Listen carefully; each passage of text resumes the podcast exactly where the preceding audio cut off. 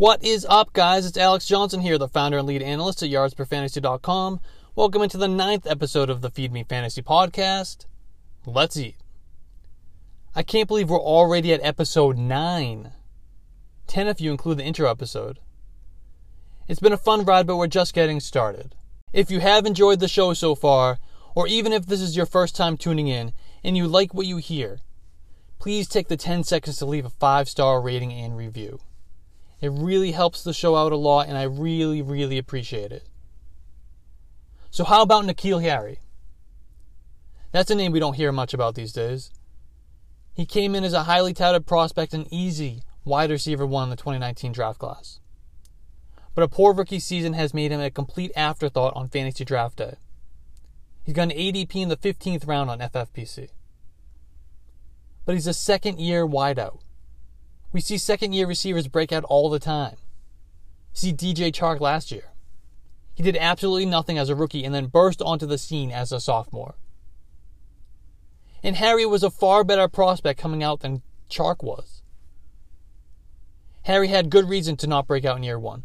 No greater than he began his rookie season on the physically unable to perform list with an ankle injury.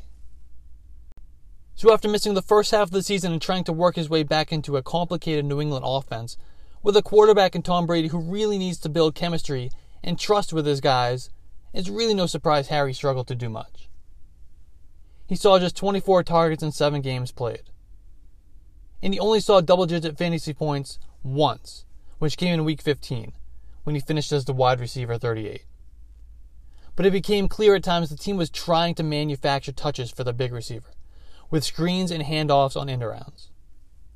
With those, he flashed some of that run after catch monster ability that we saw from him at Arizona State. As a prospect, Harry checked all the boxes, which is why we still have to like him coming into year two, and know there's a chance for a Chark like breakout in 2020.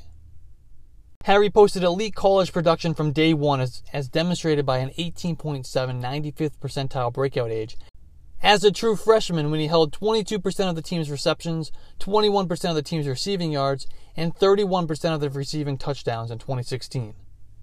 He finished his Sun Devils career with 213 receptions in three seasons for nearly 3,000 receiving yards. He departed with a 43.9%, 88th percentile college dominator, and a 14.9, 55th percentile yards per reception average. Harry also possesses some freakish athleticism for being 6'2, 228 pounds. With a 109.8 speed score, which lands in the 90th percentile, and a burst score in the 78th percentile. His SPARQ-x score is in the 98th percentile. This guy's an athlete and he's a freak.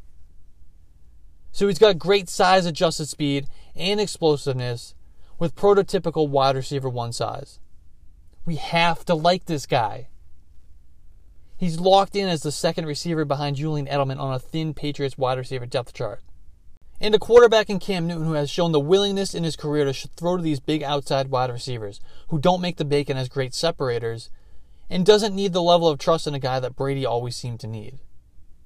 And the Patriots will continue to look for new ways to get this guy the ball.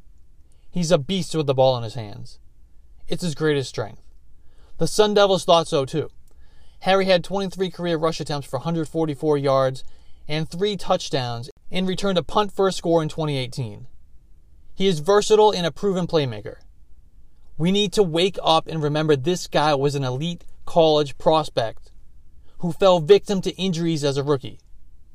He's healthy and ready to take that year two jump. And he's basically free to draft. Well, that's going to be a wrap for today, though.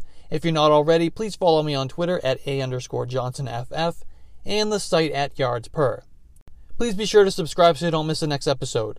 Also, please be sure to rate and review. It really helps me out a lot and is much appreciated. Thanks, guys. Cue that music.